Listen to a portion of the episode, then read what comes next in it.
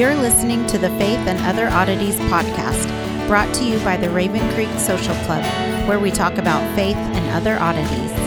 For questions, comments, or to be part of the conversation, join us on Facebook, Twitter, and Instagram, where you can find us at Raven Creek SC. Now for your hosts, Emily Dixon and Nathan Underwood. Last night was fun. Um, Mickey and I went to an, an exhibit opening at the Natural History Museum. There's a, uh, for anyone in Norman planning to visit Norman at the Sam Noble Museum, they've got a traveling ex- traveling exhibit right now. It's the uh, winged tapestry ex- exhibit featuring photography from Jim des Rivières. Rivières, I believe it's. I, I'm I'm bad with name pronunciations at times, but uh, it's pretty cool. It's it's uh, winged tapestries. It's it's about moths, and he uh, started the project just photographing all the moths in Ottawa, Canada.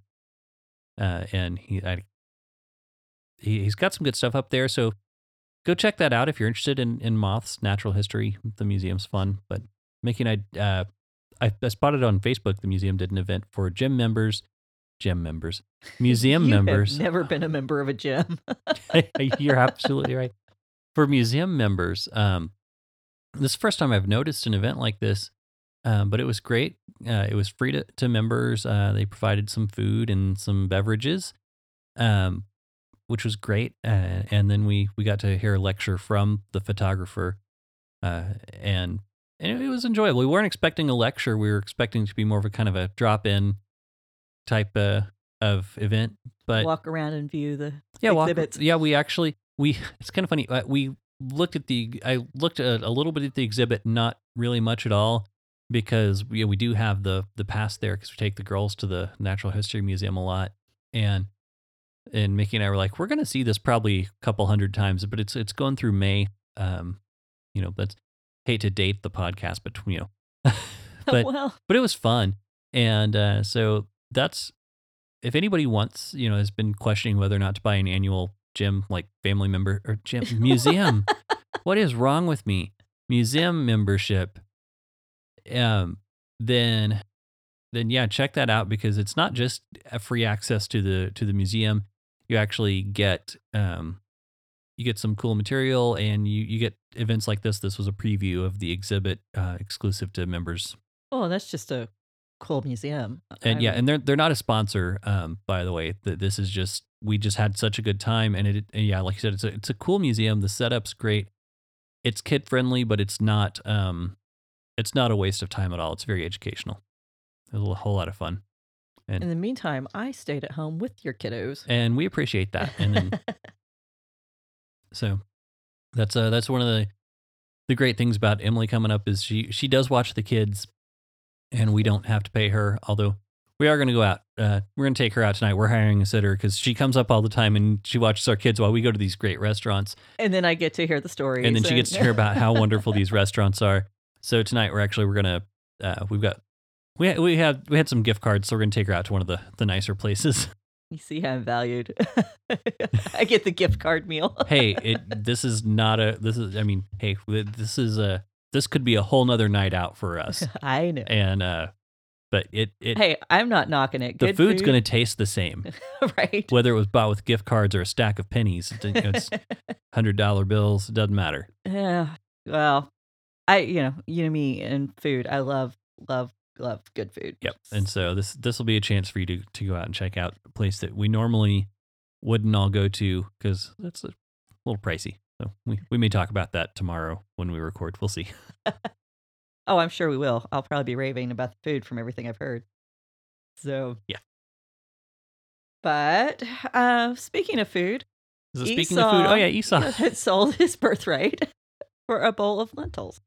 Uh, you know, so we covered a lot of that. Um, but there's there's two incidents with Esau and Jacob. Um, Con- concerning the birthright. well, one's concerning the birthright, and one's concerning the blessing. Okay. and how and why those differentiates kind of kind of fuzzy? Cuz I, I always kind of put those two together. I, well i did too until i actually sat down and started systematically going through it and then then it's like oh this is not the same incident. These are two separate events.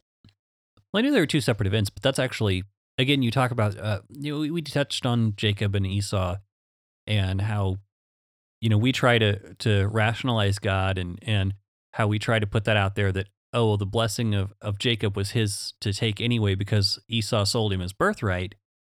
And so we use that to try to justify, oh, well, Jacob didn't actually steal the blessing.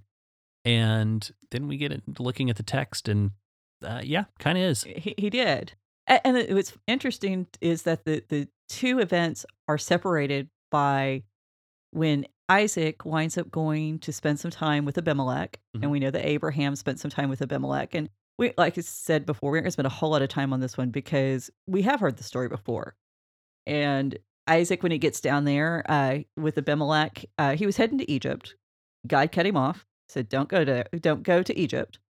He pauses with Abimelech, and he passes Rebecca off as his sister Right. instead of his wife.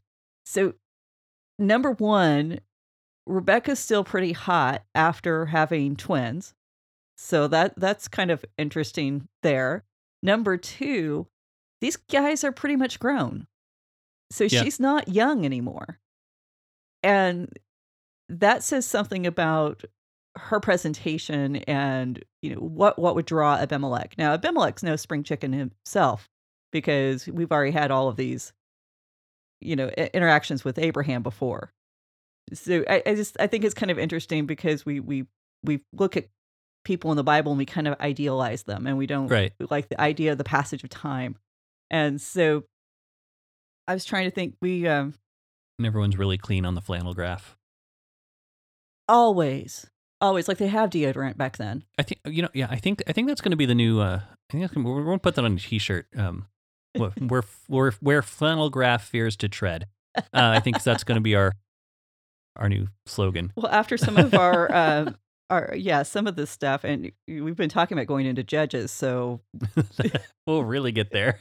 so yeah, so so uh, yeah, we don't really have a whole lot on on Isaac and Abimelech, uh, especially because it's it's basically the same thing. The the, the only major uh, things that that jumped out from that was there's no record that she went to the the chambers of the king. mhm.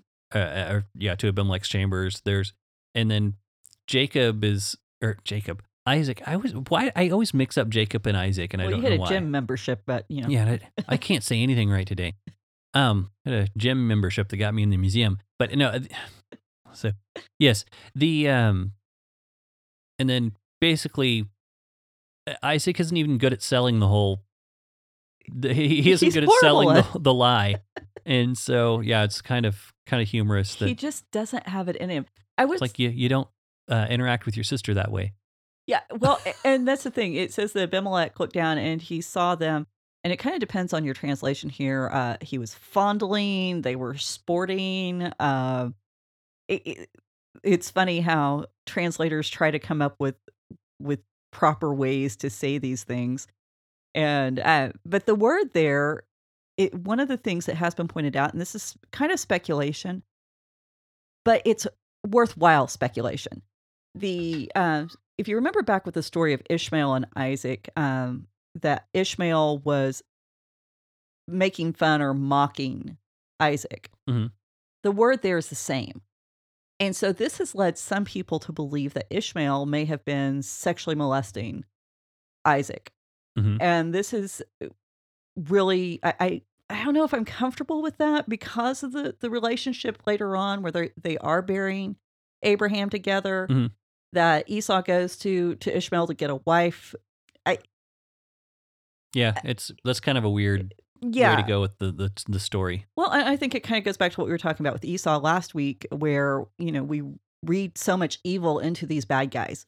Mhm. We we really we really do. We want our good guys to wear the white hats, bad guys to wear the black hats, and we don't want any gray in between. Right. And the Bible's not like that. And that's one of the cool things about the Bible is the people are complex and they they have varying levels of good and bad, and sometimes they're stellar, and sometimes, man, they Well, it's it's like the whole record of what happens versus the record of of how we wanted it to be. Mhm. But speaking of ideal circumstances, let's just go I don't know. Should I guess we, let's move on with the text.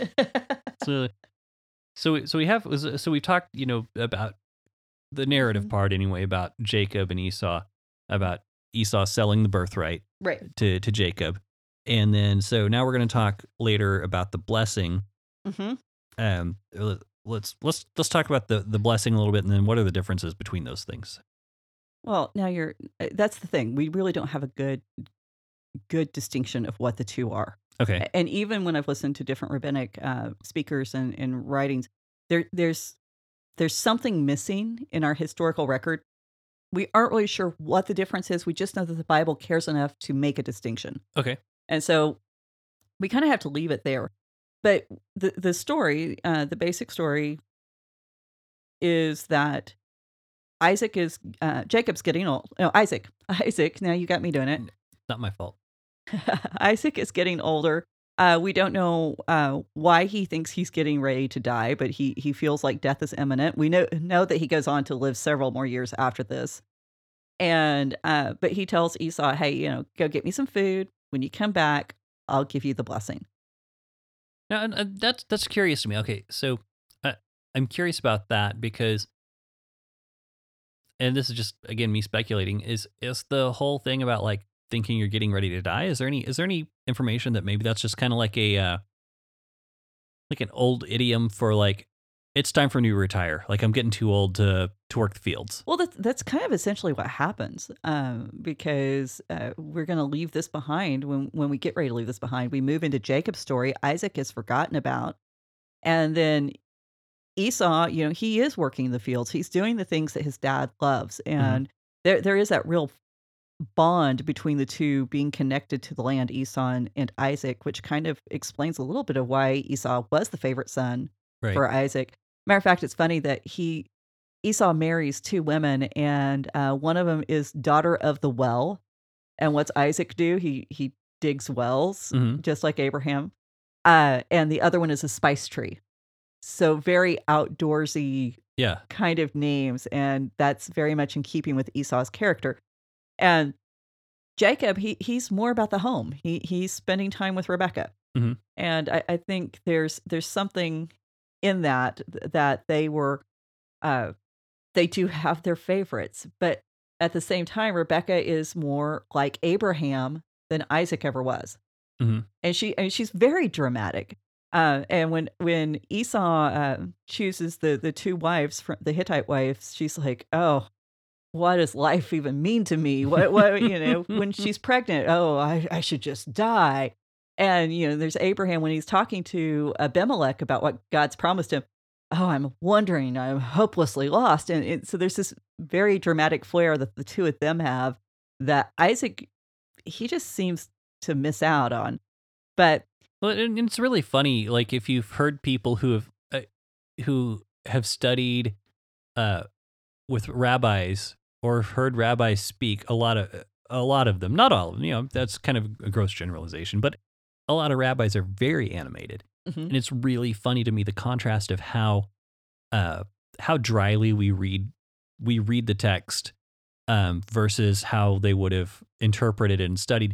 And it's actually isn't there the, is there some joke about that about the way the way of study like because because the way that the way that the the rabbinic the rabbis would teach would be through through midrash and being these arguments and discussions and uh the, Yeah, well, I'm sure there's a joke in there because something about a priest and a rabbi and the and the the rabbi ask what I, I think the priest okay that's what it was the so the priest is taking a rabbi around the school and they go to this one room and it's very quiet and the and the the the, the rabbi asks well what do they do in this room? And the priest says well here we study the scriptures. And he says how can you tell? And, and he's like what do you mean he goes i can hear myself Right. Well, yeah, because that what that's the thing. There was always that argument, that ongoing debate that was going on between the rabbis. And if you read the Talmud, and and you can even get this online, you can find copies of the Talmud that you can just read through how they discuss through things. Matter of fact, I've got some quotes that I want to read later. Um, I wasn't even planning on it being a good illustration for this, but that's how it worked out. Yep. And um, but the, that that interplay where you have to defend your position it forces you to to really reach into that person and try to understand that person's emotions and and mindset in order to put the right inflection on things. Mhm. And so, uh, you know, uh, that inflection makes a world of difference. And when we do read it with very dryly, I I think we miss the possibilities of what the inflection could convey. Oh, absolutely. So- Absolutely. But um, Isaac, we, we don't know what's going on with him, uh, why he decided he was old enough to need to do this at this point. It could be the retirement thing. Uh, there's a possibility that he thought he was going to die. He could have been ill recently. I think we've all seen parents do that. Right. We know that his eyes were dim. And this is just a fun little folklore piece, which I thought I found interesting. Uh, one of the one of the stories was that his eyes were dim because when he was on the altar when Abraham had offered him up, that the angel who was standing over him had cried over his situation and plight and and the tears had fallen in his eyes and that's why his eyes were dim. Hmm. Again, folklore, not part of scripture, but I kind of like that imagery of the angel crying over his situation. And Hmm. But it's, it's that's also very interesting because because we would have the assumption that you know the tears of an angel would fix whatever was wrong with you. Mhm. I mean that's so we we're going to get there Okay. too with another story. Okay, so yeah, you're saying like a lot of stuff that's going to play in. Um, so Rebecca decides that um, definitely Esau does not deserve the blessing, and she decides that she's going to to help God out. And I think we need to remember at this point because you know several pages have passed, even if you were just reading through it. Rebecca was the one God made the promise to about the the older would serve the younger. Mhm. So she knew what was going on here, but she still chose to manipulate, like her father-in-law Abraham, in with Pharaoh, with Abimelech, and that the whole idea that you've got to help God out, and, and so she she does try to help out God by putting Isaac in the place, and I think we need to to realize too the Bible never condones this act right. because I hear- that's one of the things I've hear from critics of the Bible. Oh my goodness, your your hero of faith was a swindler, or uh, I'm looking for my phone. Uh, was a swindler and a cheat, and you've got to tell me that you venerate him. And so, Scripture interprets Scripture. Rule number one: Scripture interprets Scripture, and um, this is what the prophets had to say about Isaac. Okay. Now, the, the prophets, you got to remember, they were written way after Isaac's death.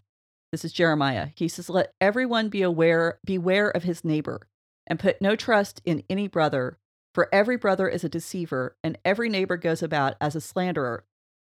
That word there for um, uh, brother and deceiver, that's a play on Jacob's name. Right. And so, it, specifically, if you're reading this in Hebrew, when you saw it, you wouldn't see these words like we see them. You would see Jacob's name. Right. And it's just the vowel pointing and stuff that's different. So that's what um, Jeremiah has to say. Well, and, and the importance of uh, you Yeah. said the vowel pointing. The vowel pointing is different. I almost said valve. um, the the vowel pointing is different. It, it, is that There's a joke there too. But yeah in, in the original you know the original hebrew written hebrew you didn't have written vowels um, you learned the vowels by learning to sing it right. and so whenever if you were reading it then it would be the same characters basically Yeah, you'd see the exact same letters lined up, and you would go, "Oh," your brain would go there. I mean, we even do this today in English. Um, you know, when we see read and read, uh, you know, that's a bad example because it's almost the same word, but y- you get what I'm saying. It's just that that little shift in how you, Yeah. pronounce it. So, which what ensophasis do you put on the syllable? E- exactly and but yeah it, it it is interesting i'm trying to think what the other one is Yeah, polish and polish Mhm. um you know we have to you have you have to look at the context to know which one you're you're reading so yeah, Yeah. that's and, and you know it's a, it's a language. So this is hosea 12 verses 2 through 6 and this is so here's what hosea has to say. The lord has an indictment against judah and will punish jacob according to his way. He will repay him according to his deeds. In the womb he took his brother by the heel and in his manhood he strove with god. He strove with an angel and prevailed. He wept and sought his favor. He met god at bethel and there god spoke to us. And the Lord, the God of hosts, the Lord is is his memorial day, met name, sorry, memorial name. So you, by the help of your God, return and hold fast to love and justice and wait continually to your God. So God's going to repay Jacob according to his deeds, which Mhm. specifically grabbing his brother by the heel Right. as a baby. Yeah. Now, we I think we have to bear in mind that this is still metaphorical at this point. We talked about how the the quotation from Micah, Esau have I lo- uh, Jacob have I loved and Esau have I hated. God's really talking about the nations at this point. Right. But in doing so, God is using that metaphor of Jacob and, and making sure that people who read the Bible should know Mhm. God is not condoning this. And that's important because I think we talked about it some last week how Jacob is set up as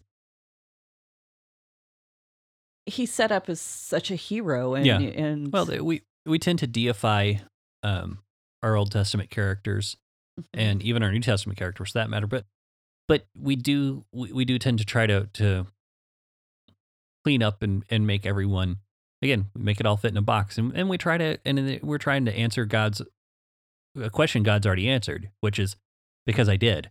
Mhm. Um, you know, we're trying to answer, well, why did you choose Jacob? And we can't do it. Well, and this is, you know, this deception here. This isn't like, you know, somebody caught you with a hand in the cookie jar and they say, Are you eating cookies?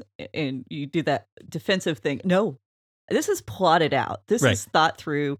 Uh, Rebecca skins the goats. Um, she puts them on Jacob so that he feels hairy, which really makes you wonder exactly how much hair did Esau That- have on yeah. him. That, that's a that's a hairy dude.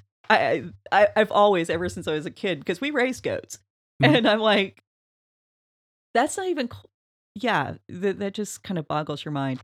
But then um, they put Esau's robes on him so that when he goes in and is near to uh, to Isaac, he can smell the the field, and he, he- Mhm. Isaac even says, you know, this is my son. He smells of the field, and so they were really pushing it through. And Jacob one of the things that that has been picked up on this is that Jacob seems to show some some kind of hesitation. Mhm. But if you read what he says, it, it's actually his hesitation isn't because it's morally wrong or unethical. His hesitation is Just, what if I, get caught? yeah. yeah. So eh, he he's not a good looking a, good person. He's not the kind of person that you uphold as an example to your kids.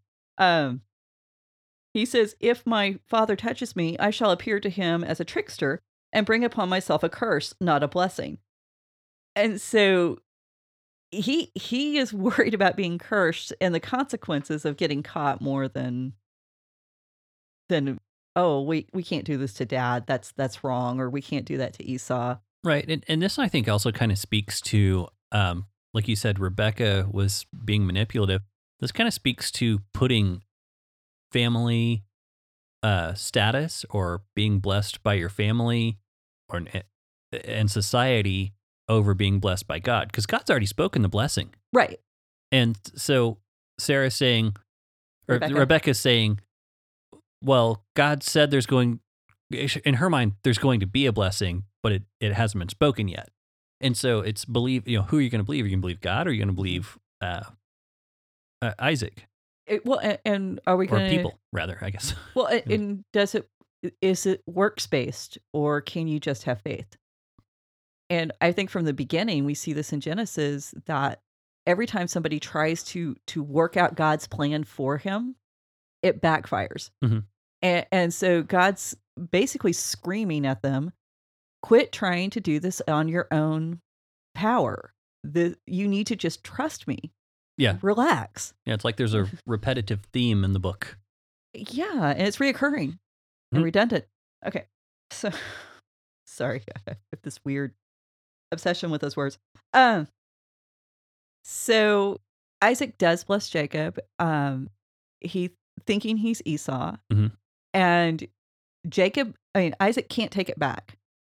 Because that's one thing in the Old Testament it- you find throughout that this idea of oath taking, blessing, cursing, once you speak the words, Mhm. they're out there. You Right. you can kind of mitigate them, but you can't retract them. Right. Well, and and that's I mean, if you go back to the the reason for that is because we have and it's actually um uh, listen to, to Jordan Peterson. I don't, I don't always agree with him, but I think he's a he's a deep thinker for sure. Um, We but, like anyone who makes us think. but no, uh, one of the things he was talking about was was trust, Mhm. and how trust is the only currency anyone has. Uh, when you when you boil everything down, and so in modern day, and, and now he doesn't he does. I- I'm just using his example of, of trust being the currency, Mhm. um, and he doesn't take he doesn't talk about this part, but you know, in in the modern world, we have contracts, we have legal repercussions if if somebody breaches contract. So in the ancient world, in order for anything to get done, and this is to go back to kind of Peterson, for anything to get done, we have to be able to trust people. Right? Um, and so if if we're gonna work any kind of mutually beneficial um, arrangement, Mm-hmm. we have to be able to trust. So we have to know that someone's word is going to be um, honored. And so that's why we value things like honesty. That's why we we have that built into us. And so, yeah, when you put something out there, like you said, everyone who heard you is going to hold you to it because we don't have paper contracts. We don't have that. You know, there's there's not lawsuits going on back then over these things. I'm sure there's some kind of, you know, uh, authority you could appeal to on certain areas, but it's not as binding as what we would have legally here. Uh, so that's why I, you know, we kind of tend to be more flippant with our words, I guess. Uh, well, you, you in know, a modern setting. uh, in Judges, you get Jephthah's daughter, where he makes the vow: whatever Mhm. comes out of the door next, I'm going to. First thing I see when I come home from battle, I'm going to sacrifice it to God. Right. And so this is a, a- been a huge point of debate, which we're, we've been talking about going into Judges. So Mhm. I don't want to give away too much there, but he was not allowed to retract that promise, even though God's completely against human sacrifice. Right. Now, did he put her on an altar and, and slit her throat? That's a question we will reserve for that future podcast. Um, now, the other thing too is when we do have paper contracts or even paper declarations, uh, maybe not paper, they might have been on clay or what have you, Written. written. Yeah, there you go. Much more concise. Uh, we see that in Esther with uh, the king.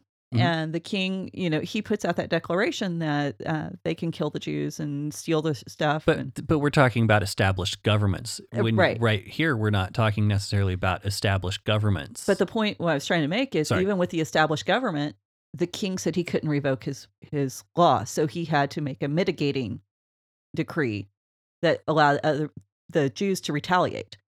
And so this is in this culture, even up to that point, which that would have been much much later than what we're talking here in Genesis. sure. There's still that value on words, and um, and this is why Esau is so distraught when he finds out that Isaac has given Jacob the blessing. Yeah. He knows that Isaac cannot retract his words. He knows that Isaac can't give him the same blessing. And, you know, he asks you know, did you save anything for me? Well, and that's that's the thing that kind of I was reading through this the other day, and it's like, well, uh, Isaac basically says, "No, I don't really have anything left." So first off, first off, we don't really have we, we don't have Torah instructions on on uh, inheritances and how they're supposed to be chopped up at this point. But Isaac gives gives everything essentially to Jacob, and later on we find that you know the older son is supposed to get double what the younger son gets or double what all the other sons get rather Mhm. and so isaac is is even kind of being a little uh, shady and and not generous with his own even he had planned on not being generous with jacob at this point Yeah, he he he really is. He's holding back. Um, you know, uh, Esau's his favorite. He gets Esau. Esau gets him, and uh, because they get each other, I don't think maybe Isaac understood Jacob as a son, and and not understanding, he didn't put the same value. I mean, if you and- think about it from Isaac's point of view, you are a nomadic people. You are out fighting for your existence. Mhm. You're trying to survive with warring tribes all around you. and who, who's going to be more likely to do that? Yeah, It's going to be um, it's going to be the one who's who's good with a, a spear and a sword mhm, exactly. or a bow. I, I Yes, does- bow. Did he? Yeah, Bow, yeah, with mhm. the bow. Okay. Yeah, and, and so so from a logical, practical perspective, Esau was the right choice. Yeah, and now I do kind of wonder if there's anything to that um, juxtaposition of because to be a, a bowman you have to have sharp eyes, and you, we- we were talking about this last night Yes. actually while we were watching uh, watching Star Wars. Um, that people in the ancient world, I I I kind of ponder this, and I wonder. I'm almost convinced that this has got to be the way it was. That if you were, you know, if you were good with a bow or any kind of ranged weapon or trained with it, it just had to be because you could see, you know, you had near 2020 vision. And because up until the invention of glasses, a large portion of the population walked around without being able to see much farther than about here. That would be well, me. you know, about two or three feet in front of their face. So, you know, I that to me, I wonder if there's something to that because if he's if he hunts with a bow, um, then there's and, and you know any kind of projectile ranged weaponry, he has to have sharp vision. So I wonder, I do wonder if there is anything to that. Um, and again, I'm putting you on the spot, but uh, to to contrast uh, Isaac's dim vision.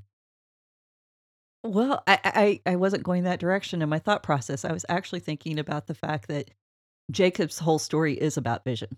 Okay, A- a- And so, you know, Esau may have had great physical vision, but he didn't have the spiritual vision. Mhm. And uh, we've got several uh, things in there. Matter of fact, I didn't flesh this out, but since we're we're here, we're gonna throw this out there for I'm everyone to ponder. yeah, just because. Oh, I said I was. Ah, here it is. I love notes. Uh, this is how I think. I mean, Jacob tricks Isaac when Isaac can't see. Um, that's going to follow up with Laban's going to trick Jacob when he can't see at night, Mm-hmm. and Jacob sees the place from uh, sees God at the place where he goes to sleep. He sees the the stairway to heaven Mhm. uh, versus Abraham who sees it from afar, afar. He sees Rachel at the well. He lifts up his voice and he cries when he sees her, um, as opposed to Leah who has weak eyes. And you, you know the flocks saw the sticks that he uses. God appears to Laban. Um, may the Lord watch you. Uh, all of these things very very much central, and I'm sure there's a, the chiastic structure in there if if someone sat down and worked it out. I didn't take time to do that because it's hard to communicate on a podcast. But everything about Isaac, Isaac, Jacob is about vision. Right. And I mean, it's it's kind of odd that in this whole Bible,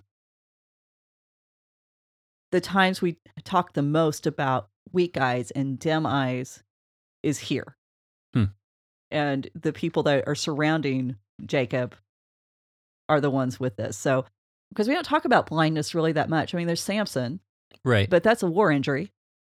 there's there's not any tie in to the rabbinic teaching on uh uh the eyes and uh if your eyes are are dark uh the whole person is dark the, is there any kind of commentary that ties in on that Not that I've seen, but I'm not going to say it doesn't exist. okay well, I, I would have to. we'll have to uh, look that up that that that could be fun mhm. I, Yeah. I I know we're just starting a whole bunch of random topics and i'm sorry i just Well, just stuff that's coming to mind It- well, and if you know, that's where the people listening out there, if y'all guys hear us bring something up and we don't like go into it, but it, you go, hey, that's something I want to know more about. Can you throw it out there? I am. Yeah. I'm going to get out there and I, I'm going to dig in and I'm going to have a lot of fun with it. because we'll start a lot of thoughts just pondering like i wonder if there's anything to this so Mhm. um but yeah so we were so uh eyes yeah. So, well, we're with Esau. Esau is bemoaning that he doesn't have. The, uh, right yeah. yep And uh, Rebecca, she she knows her sons. She is smart. I have to give her that. She figures out. She knows that Esau's going to be mad. But um, you think do what? I said you think Just a little bit. But she knows the other thing. She knows that Esau's going to forget about it in a few days Sure. because she says stay with. Uh, she tells him to go to Haran, Jacob, to go to Haran, and says stay with him a while until your brother's fury subsides, until your brother's anger against you subsides, and he forgets what you've done. Then I will fetch you from there. Let let me not lose both of you in one day. Right. So yeah, he's mad. He's probably going to try to kill you right now. But give him a couple days to cool off and it'll all be fine. Right. And that is precisely why Esau is not the one who's fit to receive the blessing. Because he's not going to hang on to the promises. If it's not right in front of him, it doesn't exist. Esau's a lot like me, which is kind of sad. Mhm. No, because if it's not right in front of me, it doesn't exist. My cabinets, when they close, that's a whole other porthole. Uh, there, there, there, there's nothing. Yeah, they just disappear. Should have had more peekaboo as a child. Object permanence didn't so, didn't set in. Sorry. but Rebecca, I'm the same way though. I'm I'm not. yeah. But, eh, but that's that's the, the the big distinction between the two. Uh, it, it's not that Esau is inherently better as far as being a nice person or even a caring or kind person. It's that It's not about morality. Yeah, pretty much. This is about God's decision, and God chose the one who was going to hang on to the vision. Right. And that that's pretty awesome. And so, you know, Rebecca uses the the excuse that Jacob needs a wife to get him out of town for a little bit. Uh, and again, we're right back. Typical Rebecca. You gotta love her. Um, These Hittite women are gonna be the death of me. yes, pretty much. I she she is so over the top. And you know, and Isaac just rolls with it. He he's like, "Okay. This is good." But Jacob is responsive. I went to I went to Laban to find a wife, and it worked out pretty well for me. I'll just send Jacob on too. Well, and that's the thing. Laban was the one who brokered Rebecca's marriage deal. I think sometimes we forget that. And then uh, he's going to be the one who's going to broker um, Isaac's and Rachel and Leah and Bilhah and Zilpah. And, and okay, yeah, we stop there. Um, but there's only four. Send him to the cousins. You got any more of those wives? I'm Hey, sorry. Well, you know, sorry. Terrible. if I've learned one thing from the Bible is if you're looking for a spouse, go hang out at a well. it's where Eleazar finds Rebecca. It's where Jacob meets Rachel. It's where Moses finds Zipporah. So go where people are drinking. Right. Never We- mind. Let's go ahead. but Jacob allows his parents to have input into who he's going to marry versus um, Esau, who took wives. Mhm. And you know, he saw a woman he liked, he took her. Jacob's willing to wait. And matter of fact, according to tradition, he's about 40 years old at this point.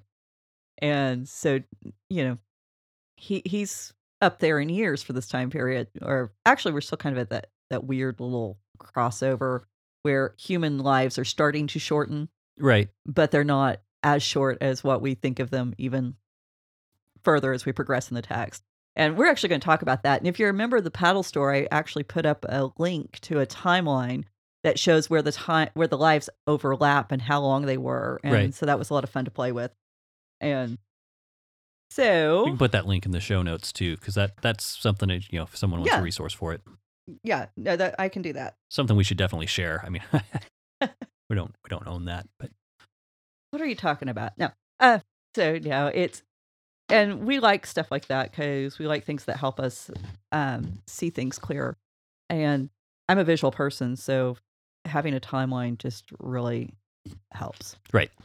So this is where we get to move into Jacob. He's actually going to Laban's house, and um, this we're moving out of Isaac's story now because Rebecca, who promised to fetch her son, all chapter of it yeah, of Of Isaac's Isaac. story. Yeah, yeah we kind of you know that book we talked about last week, if the book of Isaac, where is it? What's what was going on? Because he just doesn't get much airtime.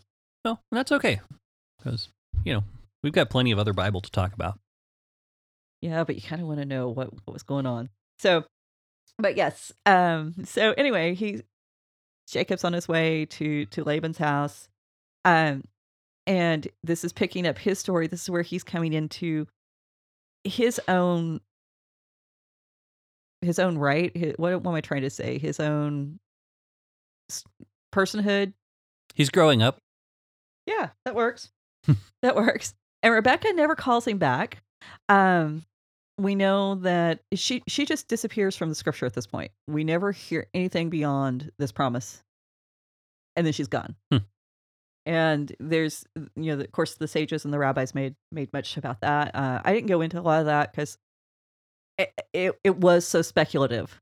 Right. And when I bring up speculation, a lot of times what I want to do is just kind of, I want to provoke thought, but I, I want to show you the tie-ins to scripture, and I really couldn't get there okay So, and so this is Jacob's famous encounter with God. Which one? Which one? This is the the first one, and that's the other thing you and I talked about was how these these two things get conflated.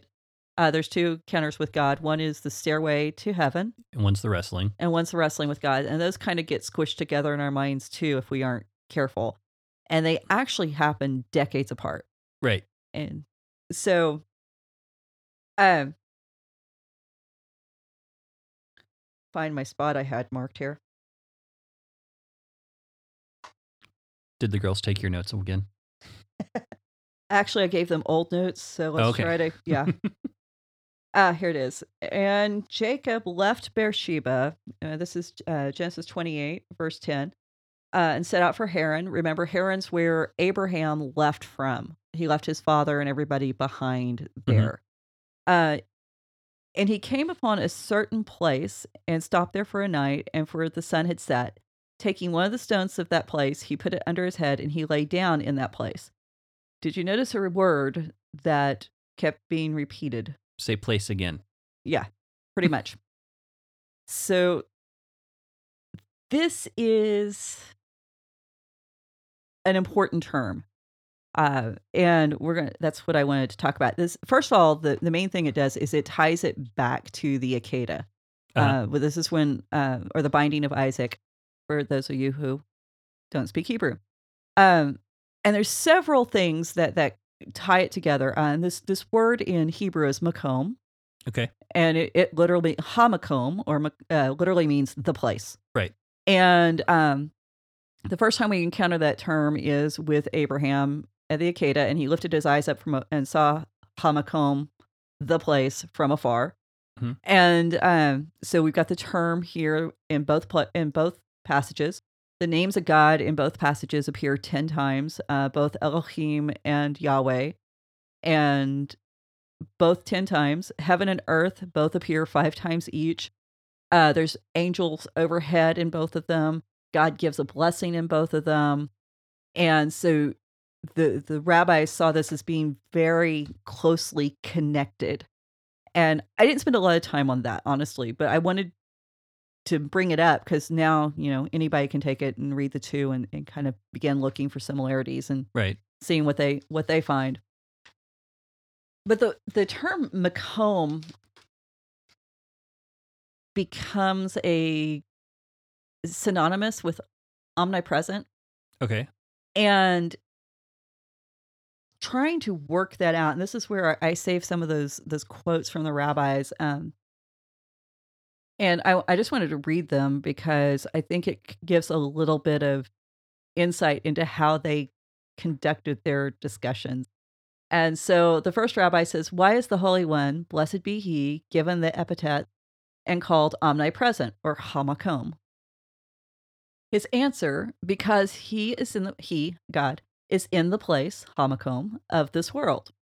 Okay. And this is derived from the teaching of Rabbi Yos, Yosef ben Halafta. Probably butchered that, but I'm trying. We do not know whether the Holy One, blessed be He, is the place of His world, or the world is His place, since it is written, Behold, there is a place by me. That's Exodus 33 21. It is to be in, uh, um, inferred that the Holy One, blessed be He, is the place of His world, and that His world is not the, His place. Did you follow that?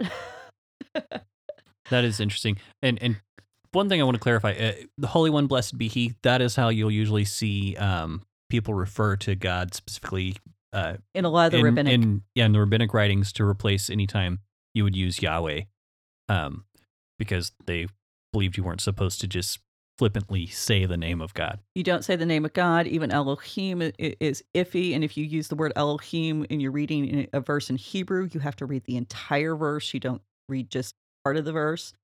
Um, and even this is what times uh, we follow a great page on uh, Facebook. You and I both do called Sundries. Mhm. A lot of times, we'll you'll see their posts. They'll have G dash D, and that's because uh, out of respect for the Jewish readers, where you don't even write the name God, which is kind of a generic name for God. Um, and so blessed, yeah, the Holy One, blessed be He, is a way to make sure that you don't accidentally slip up and use any title uh, that could be considered a name kind of irreverently.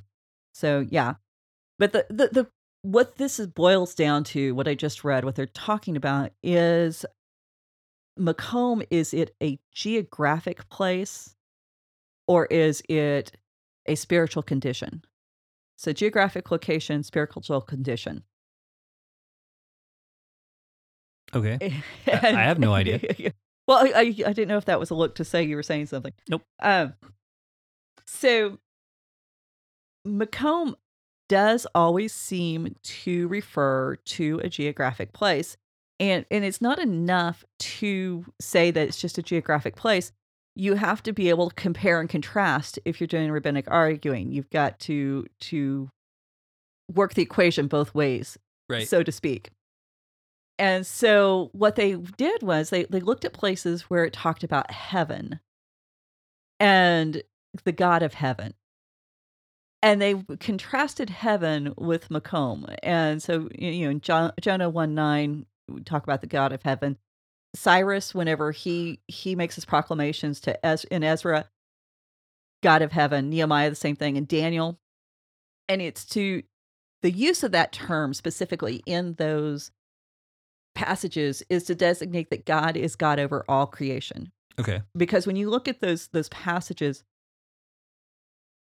Jonah, he's not going to other people in Israel. Right.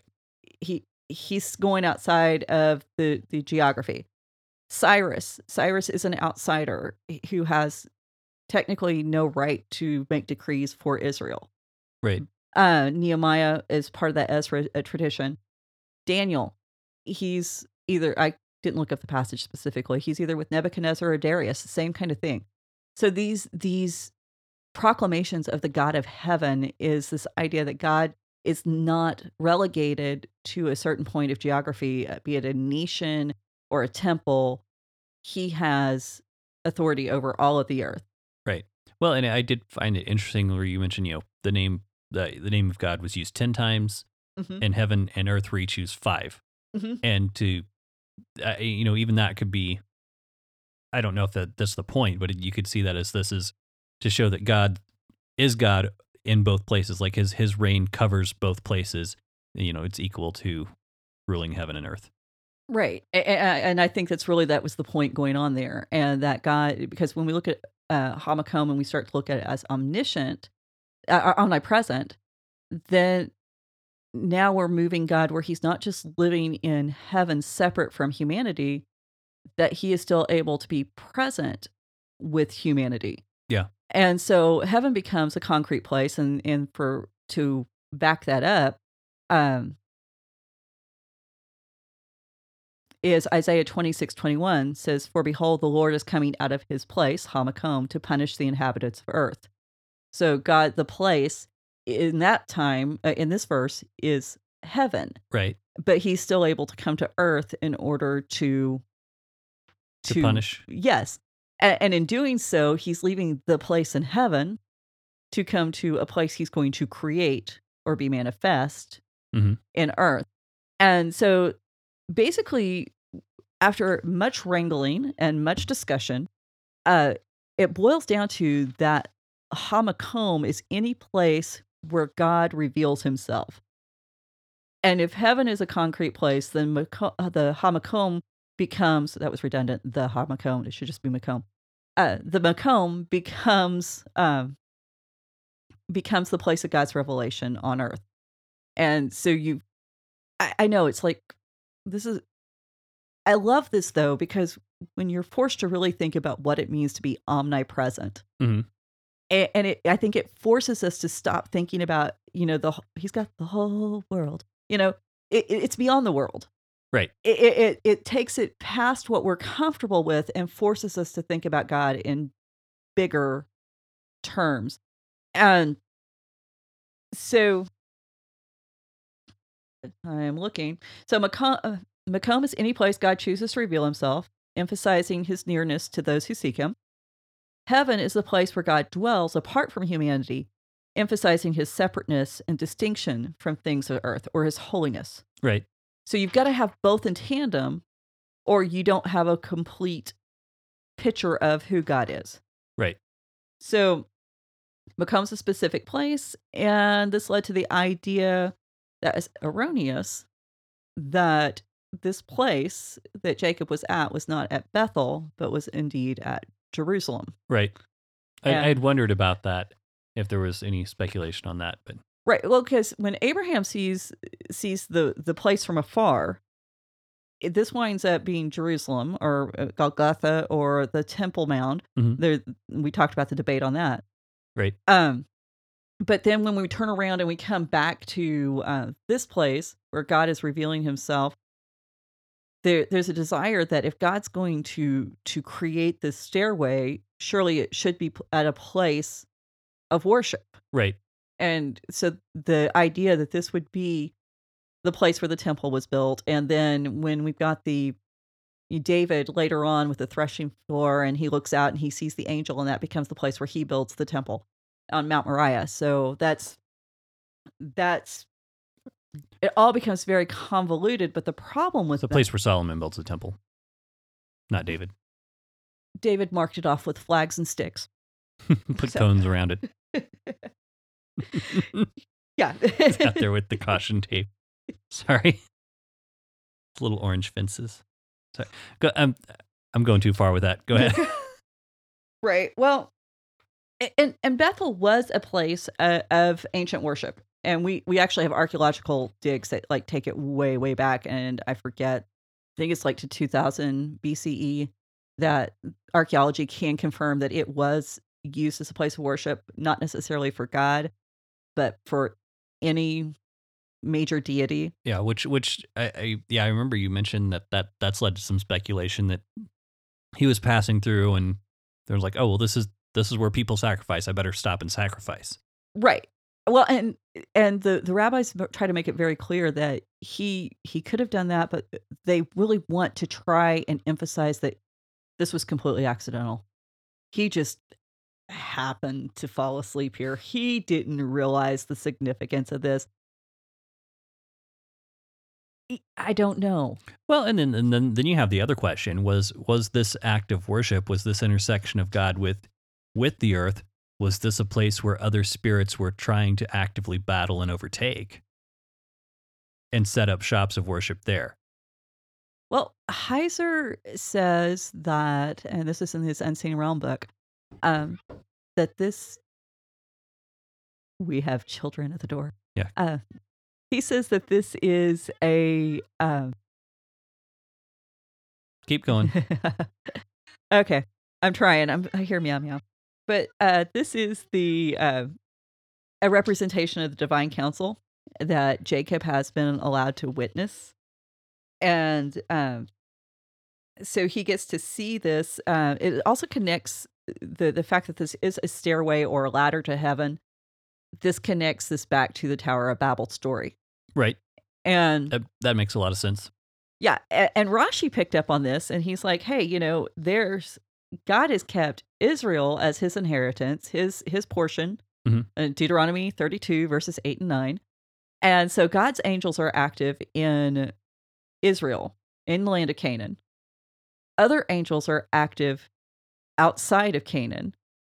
Mhm. And so his interpretation that the angels going up were the angels who watched over Jacob in Canaan or returning to heaven.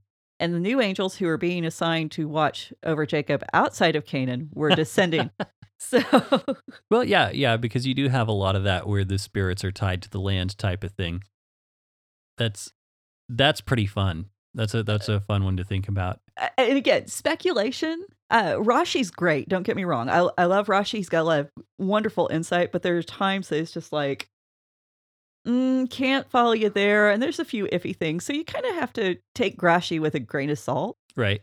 But at the same time, that's that is fun because there is, um, that whole idea of being connected to the land. I mean, there are even stories up into uh, the Greek time and the Hellenistic period where it talked about if you removed a deity from their land, they didn't have any power or their power was weakened. And so, and you know, that's the whole premise of uh, Neil Gaiman's American Gods. Right. Right. It's that's a really interesting story. It's very rough. I, I can't just give it a blanket uh, recommendation. Um, there's there's lots of violence. There's lots Uh, of sex. sex. We're reading But- the Bible. But well, yeah, that's true. We are reading the Bible, so you know, put the Bible in inside of American Gods to read it. Um, but the uh, so no one gets offended. But um, but yeah, that is the that's the whole premise of that is that the immigrants uh, brought uh, their gods over when they came into America from Europe, and that they've just been slowly losing their power because no one's worshiping them and they're not connected to where they're supposed to be. It, it it's a very interesting concept, and Well, and, and we we even in the Bible we see we see this um, with uh, Naaman, Mhm. the leper, and going back to his homeland with the bags of soil. Uh, there's another story which I wanted. Well, there are a couple of more, uh, but it ties in because um, you know, Jacob is sleeping in a sacred place, whether he's doing it on purpose or he's doing it accidentally. This was a place of worship. Matter of fact, when the kingdoms divided um, after Solomon, Bethel was a place of um, of worship that was established by whoops King Jeroboam. right, Got Rehoboam and Jeroboam. We'll make sure to keep them straight. And it wasn't until, until King Josiah destroyed it that it stopped being a place uh, of worship for God Himself. right, So th- this was significant. But sleeping in a sacred place was was um, it's called incubation. It, it, you would go in. Uh, Solomon did it. He went. I believe Solomon went to Shiloh. Yeah. and he slept there. And this is when God appears to him in a dream and and asks, you know, Solomon, what do you want? And Solomon says, I want wisdom. And God's pleased with his answer.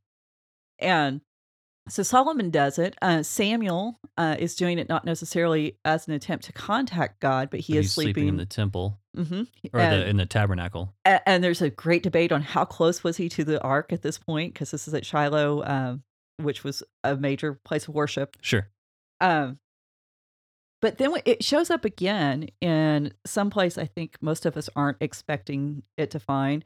And it actually shows up in the New Testament, and it shows up in John 5. right, And I always like to tell this story because it, it, there's so many things to learn. And so basically, the story is this is when Jesus heals the guy at the pool of Bethsaida. And he, uh, they were, he was lying there by the pool. And it says that a multitude of invalids, blind, lame, and paralyzed were around the pool. And I'm trying to think of the best way to hit this. Gotta get your approach right. And so if you just go tell the story. well, yeah. Well, and so he he goes in. Um, he, he goes in and sees this guy, and he he offers to heal him, but the guy complains, and the guy says basically, "I can't get to the pool fast enough because the thing was the the water of, in the pool would be disturbed, and it, it depending on which version of the Bible you read."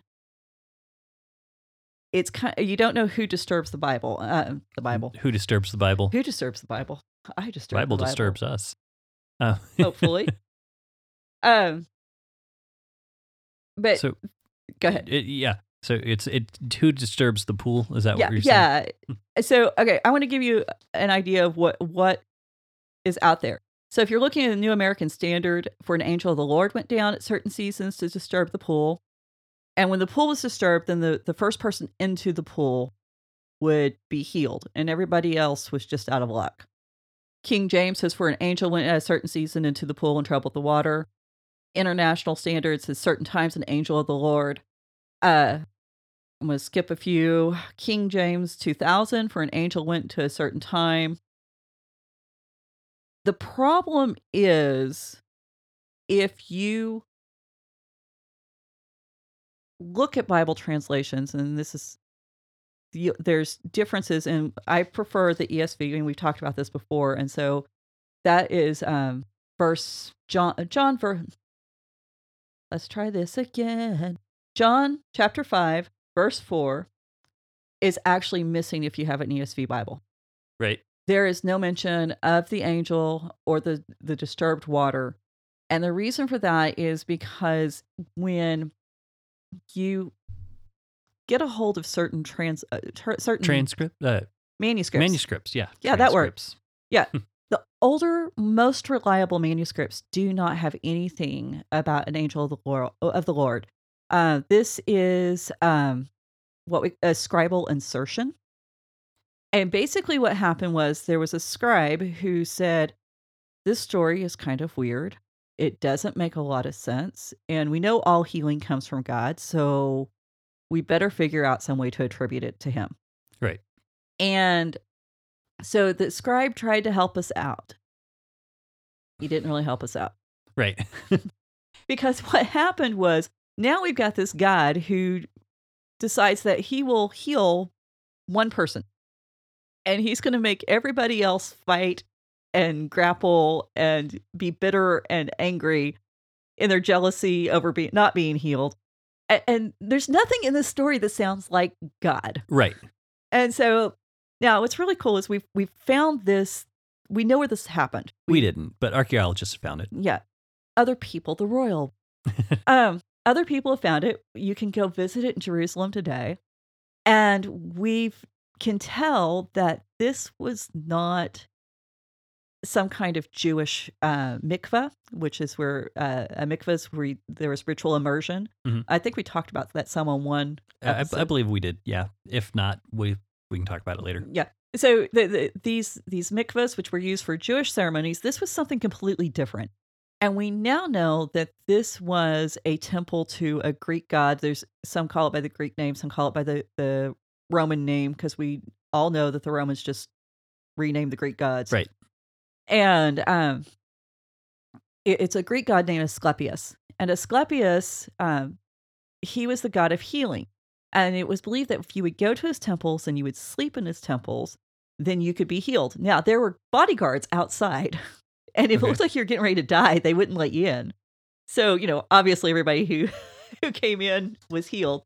There's multiple te- uh, temples to Asclepius all over this area of the world. And you, You, would, mean the people in the crowd were carefully selected for show? yeah. Sound familiar? Uh, Moving on. and so um, they they would go sleep in it. They would they would bathe in these medicinal pools that were believed to have certain healing powers. Um, there were dogs that were fed special diets to lick wounds. Mhm.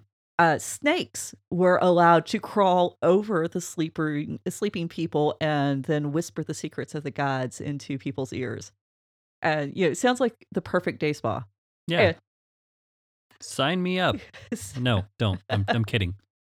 but this is um you know, this guy it talks about him just laying there but he wasn't just laying there next to a like you know he'd go a couple hours in the afternoon and lay next to the pool he was living there Right. along with several other people and they were li- they were living sleeping in this sacred location hoping that this god was going to show up and reveal his power Mhm. and what i love about this story is jesus is like walking in on this god's turf and saying yeah this might be the little chunk of israel you think that you have some kind of power in Right. but watch me. And by the way, I don't even need any water to do it. Yeah. And and, and that's another important point because Jesus tells him does not tell him to get in the water. When he heals the guy later on at the uh, the pool of Siloam, he, and he tells the guy to go dip in the pool. Right. That was a mikveh. Right. We also know where that is, and so we we can we found that, and he can um again the royal royal we uh, he goes and he he immerses in it because that was the proper thing to do under Jewish law. Right. So interesting commentary on law and observation there, but we won't go down that path. But, But well, it, no, I do find that that, that is pretty interesting because you know you have those two things con- uh, contrasted because you have Jesus just saying we d- if we don't have everything we need for the proper ceremony, we're just going to do the right thing, Mhm. and that's kind of an attitude that has been generally adopted by a lot of uh, rabbis, you know, especially since the destruction of the temple and everything. Mhm. It's like we don't have all the ritualistic things, so we're just going to practice doing right. well, and this is where um, in in Judaism the the act of um, giving charity and giving alms to the poor uh, has become the replacement for sacrifice. And so that that's you know how do you how do you practice your religion in, in a place where you don't have all the the accoutrements is a really good question and that's something that judaism wrestles with and wrestled with well Right. because the temple's gone at 70 ad so roughly 40 years after jesus died the temple is totally destroyed and they're still around Mhm. and thank god because i mean i get to steal all of their great material so lots of lots of good thinkers uh, in studying the scriptures. So, but was was there anything else we wanted to to touch on with this? Well, I I think bringing it back to Jacob, it, it's one of those things that even though this was a pagan worship site, Mhm. God still demonstrates, just like Jesus did in John five, I still have the power to reveal myself here, Right. and and no no foreign god, no other god is going to displace me. And I think sometimes when we talk about the divine council worldview, um, people think, "Oh my goodness, you're you're talking about other gods and you're being heretical and you know, how dare you?" Okay. No, we're not being heretical. The Bible acknowledges other gods in so many different places Mhm. and calls them by name. We got Baal, Baal and Marduk and uh, Ash- uh, I always get it wrong. Asherah? Yes, thank you. And um, my Okie sometimes just is way too strong. And so anyway, move uh, move to Norman. the uh the they're there and even the, the first commandment doesn't say there are no other gods it said you shall have no other gods Right. so how can you have something if they don't exist Exactly. and so th- this story demonstrates god's ability one to be greater than any other god. Mhm. it shows that he is still in heaven and he's still ruling over everything but at the same time he is present with jacob. And so the fact that god can be in heaven and on earth have authority in heaven and on earth simultaneously this is pushing jacob specifically to to consider god in a new way. Because if you'll notice in verse 17 um i don't know what your bible says but this one says he was shaken how awesome is this place this is the first time that any of the um, patriarchs i mean isaac and abraham and even rebecca nobody who who has seen god has had this response Right. Well, and and the other people who have who have interacted with God and seen him at this point have not seen him enthroned. right and and they've they've not they've seen they've seen uh, the theophanies. And so it's it's not the same. And that's actually you know i and we could go on this trail forever but just the whole idea of you know him being shaken and that we we tend to romanticize that as like excitement and just exuberance but man you got to imagine he was probably scared. Yeah, I mean, there's there's no other. I I can't imagine having any other response to to a manifestation of God, especially God in heaven. right That and like you said, I think that that's the big distinction here. And so Jacob, he, he does make a memorial there after he and God have their little talk. Uh, Jacob makes God makes a vow to return Jacob to the land. Mhm. This is important because for a while there, it looks like he's not coming back. right And um, so God makes that that um, the promise to bring Jacob back. Uh, Jacob makes a memorial. He pours oil on it. Oil was a typical way of, of sealing a covenant. uh, if you weren't going to chop up animals like Abraham did. Right. You're you're going to pour out oil. And Jacob makes a vow in return to God. He says, "If God remains with me, if he protects me on this journey that I am making and gives me bread to eat, clothing to wear, and if I return safe to my father's house, the Lord shall be my God, and the stone which I have set as a pillar shall be God's abode, and of all that you give me, I shall set aside a tithe for you." Okay. Number 1, if God tells you that he needs you that he's going to protect you, that should scare you. Right. and I think we forget that. That means I'm going to have things I need to be protected from. Yeah, We I, always, yeah, we forget that side of it. well, because I hear so many people praying, "Hey, God, protect me." Are, are you? What are you saying in that prayer? God, I, you know, I- Yeah. God, we're about to go into danger. So, yeah.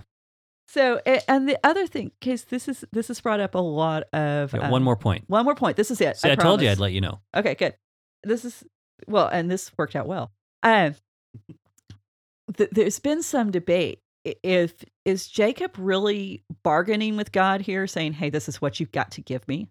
You have to give me clothes to wear and food to eat and protect me, and and then I'll serve you." That's one way to read it, or the other um thing is, okay, God is going to do this Right. and I'm going to trust it. Uh, I'm going to trust the promises he made. And, and how you read that is really more a reflection of the person reading the text Mhm. than the person who wrote the text, because we don't have question marks in Hebrew, Right. A- and, that's something to consider when you when you're reading stuff like this. Are we reading really what's in front of us, and how much are we of ourselves are we putting into it? We're going to put some of ourselves into it. We can't stop it Right. but we just need to be aware that that's something that we do. Uh, I kind of think at this point, I mean, I, I personally believe if you're looking up at God in heaven and God's talking to you and you're watching the angels, that you probably aren't doing much bargaining at this point. Right. But that's just me. And so, but that actually, that kind of wraps up what I had for all of this. Okay. Perfect. So, Well, that that's uh that's a whole lot of stuff to think about, and uh, so I'm gonna have to go back through this and and look up some of these questions. But Yeah. for everyone out there who's listening, thank you. Uh, we enjoyed having you. For those watching, uh, also thank you, and we hope you enjoyed what you heard. If uh, or at least it's interesting. I hope. Whether or not you're enjoying it, I hope you're you're finding it interesting. Uh, but come back uh, and hit the subscribe button. Write us a review if you really really like what you heard. Hit us up on Patreon, where you can find us at Raven Creek SC, uh, RavenCreekSC.com, where you can find links to just about every place. Where you'll also be able to find us on Twitter, Instagram, and Facebook at. Raven Creek SC. Um, that's our group. Uh, again, repeating things we want people to know. Raven Creek SC. If you search Raven Creek Social Club, you will find us. Um, Absolutely. We'll be glad to have you. But yeah, come join the come join us on Facebook. That's where we're probably most active. Mhm. Um, and just be part of the the conversation. It's and we picked that probably by default by the fact that we just can't stick to 140 characters. Yeah, in case you haven't noticed. And I do want to do a quick shout out to one of our listeners. Great gift. Appreciate it. Love it. And so um, I will leave her nameless, but it, it's it's awesome when listeners send us stuff. Absolutely. Well, thanks again for joining us. And until next week, I hope you have a great one, and we'll look forward to having you back. Thanks. Bye. You've been listening to the Faith and Other Oddities podcast, a Raven Creek Social Club production. Don't forget to follow us on Facebook, Twitter, and Instagram. If you like what you've heard, please write us a review on iTunes or consider supporting us on patreon.com slash ravencreeksc. As always, thank you for listening and don't forget to join us next week.